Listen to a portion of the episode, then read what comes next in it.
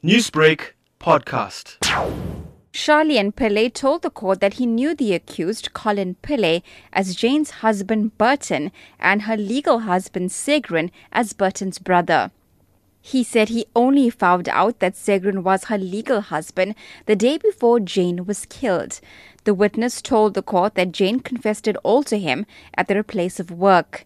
He said the victim came to work, complained about stomach cramps but he said she looked as if something had happened to her. That very day, Jane informed Sharlion that she wanted to share something with him.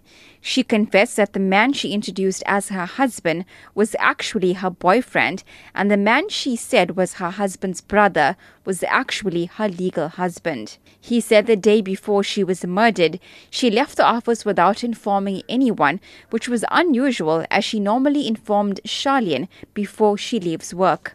Investigating officer in the case, Kumaresan Pele, also took to the stand as a witness in the trial. Pele told the court that the accused Colin Pillay was arrested at a lodge in Palmview, Phoenix, north of Durban, a day after the murders were committed.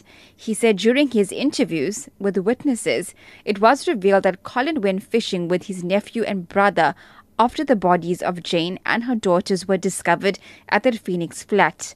He said one witness identified the man wearing a blue and white baseball jacket walking to the home hours before the murders were committed. A similar jacket was seized from the accused, Colin Pillay. The trial continues. Prabashini Moodley, SABC News, Durban. Newsbreak, Lotus FM, powered by SABC News.